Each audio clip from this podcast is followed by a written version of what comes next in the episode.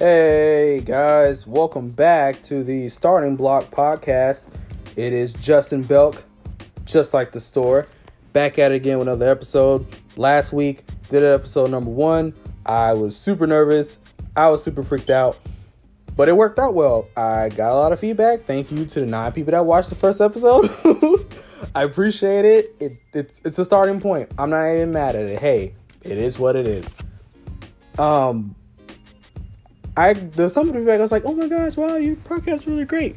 Sometimes when I get positive feedback in things like these from friends, I get very pessimistic. I just think the worst. I'm just like, are you sure you're just telling me that? Like, I feel like it's the person in your church that sings but know they can't sing, and you're just like, oh, good job, baby, good job, because you want them like don't hurt their feelings. That's kind of how I feel every time somebody comes to me and says, "Oh, you do good on this." And this podcast, I was like, "Oh, you did really good." I'm now I always have to be like, "Are you sure?" Like you're not saying that because you know you know me and you don't want to hurt my feelings.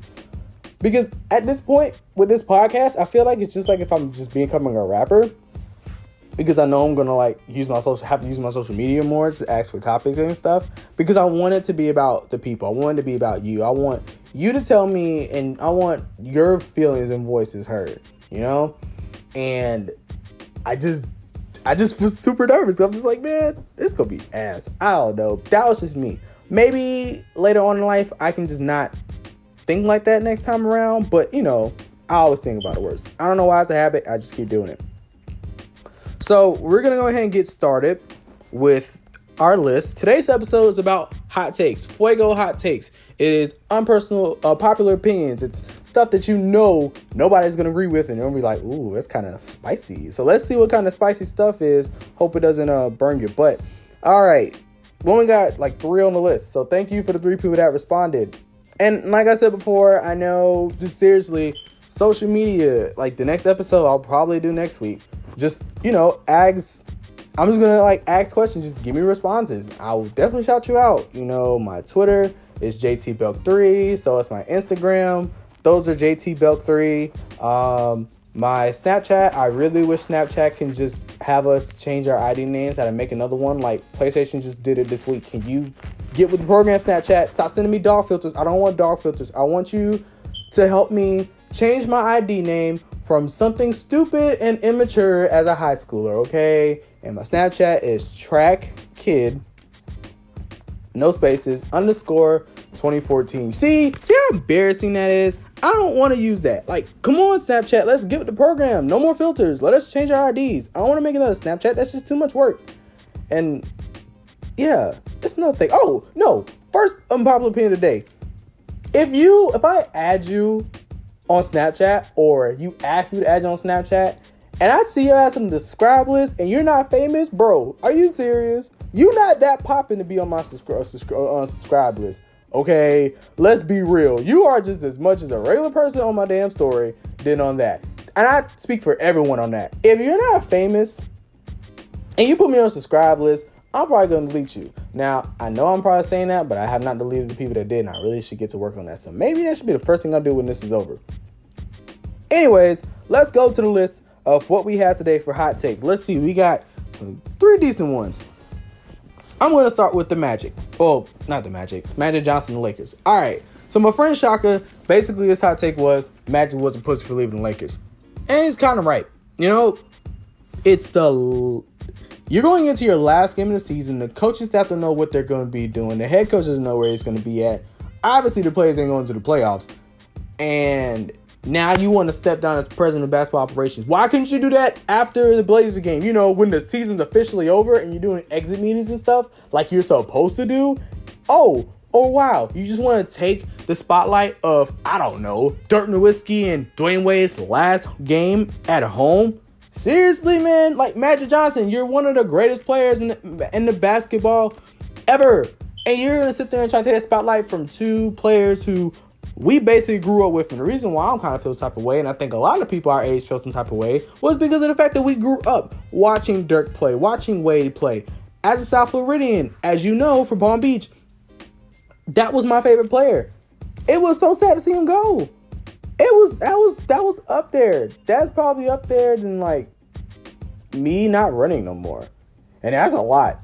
If you know my story, which I'll get to sometime later in this podcast. But seriously, like, come on, why would you do that? That's not cool. Not cool at all. And the fact that his, his interview was just like, I'm just gonna step down. Didn't even tell your boss. Are you serious? Only people that could tell their boss they're not doing it is disgruntled people that work at like retail and jobs. They are trying to deal with these ratchet ass people at Dunkin' Donuts.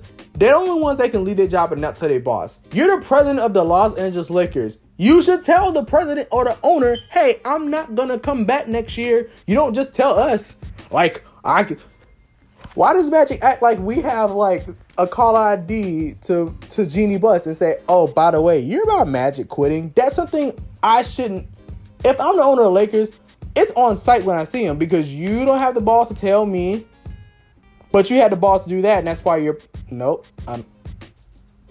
I'm not gonna say that, but you kind of see where I'm gonna go with that. But the thing is, is dude, that's not cool. That's not professional. And you're it's not like the Lakers won 50 games and they're going to the playoffs. They lost in the second round. This is a team that was at least supposed to make the 6, 7, 8 seed, at least. And they didn't even make it at all. We're mathematically eliminated with like 17 games to go.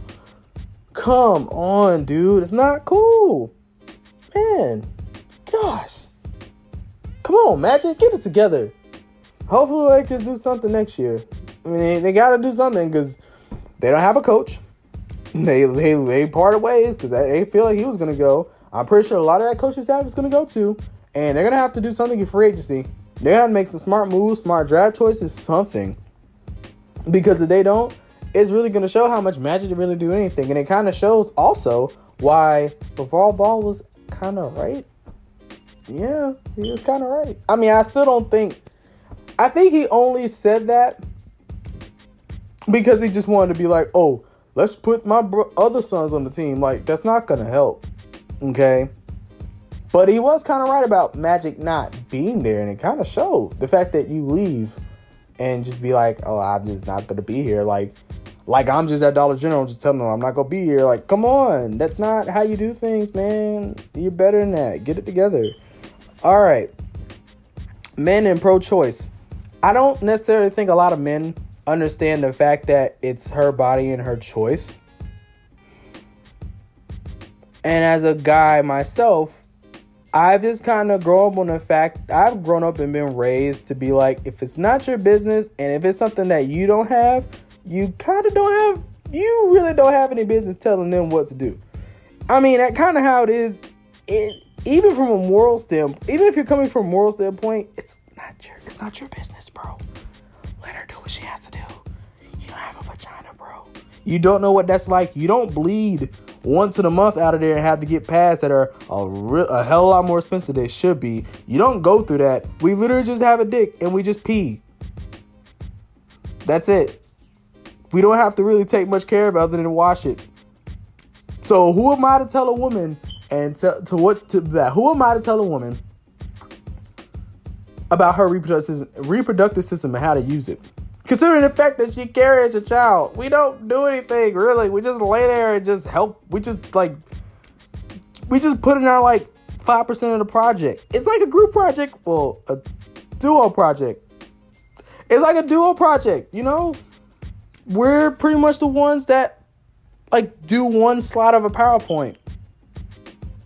It's like a it's like a I guess a somewhat vital part, but I guess it helps with the rest. And then she does the rest of the PowerPoint.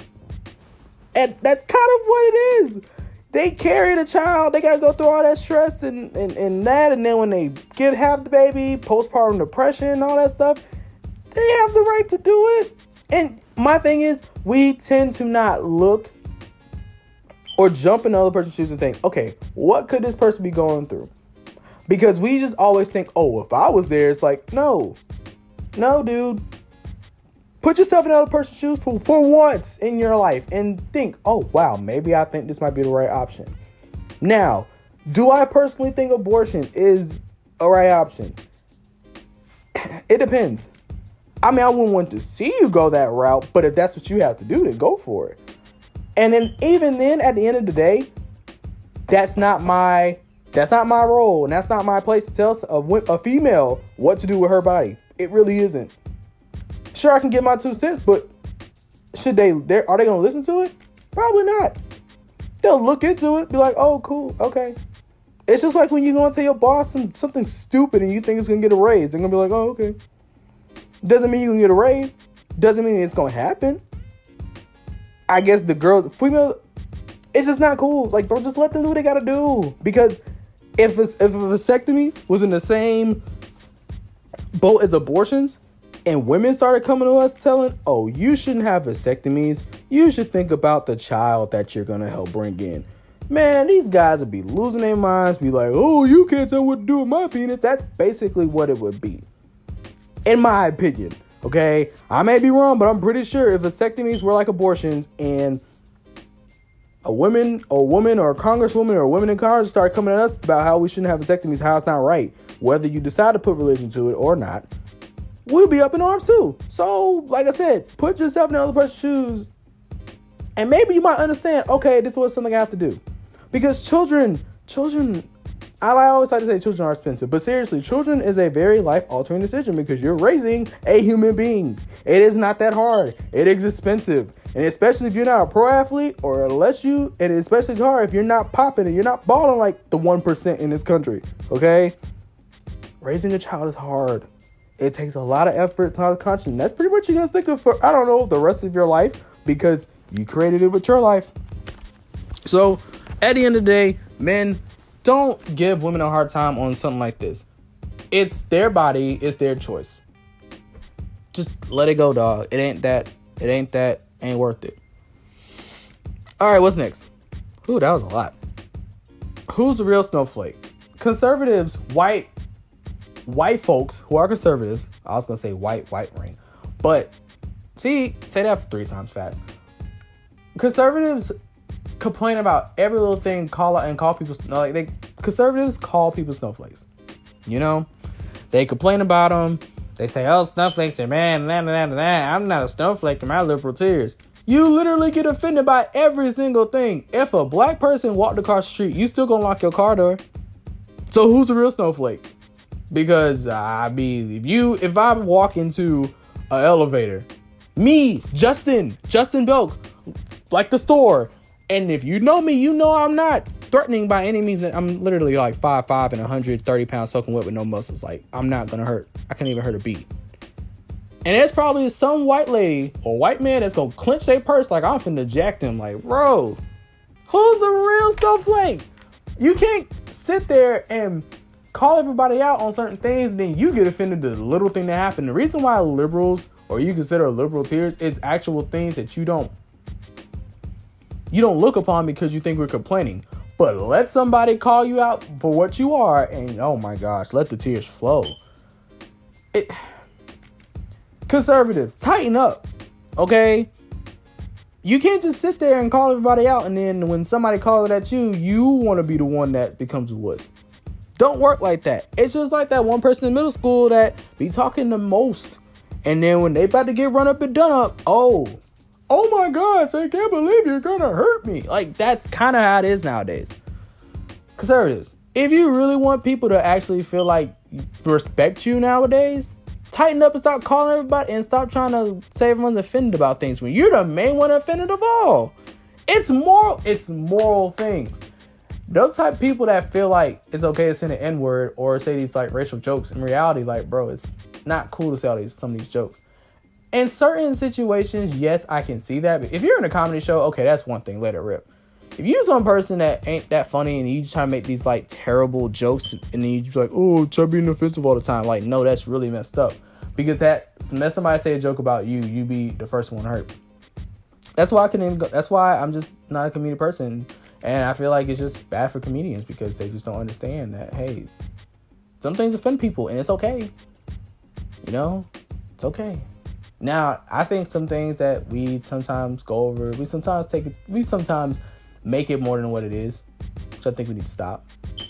But that's just my personal thing. All right, now I only got three, so I'm probably just gonna give you a couple of my uh, hot takes. So here we go: mayonnaise, trash, ranch, trash, blue cheese, Disgusting. Anything of those is terrible and disgusting.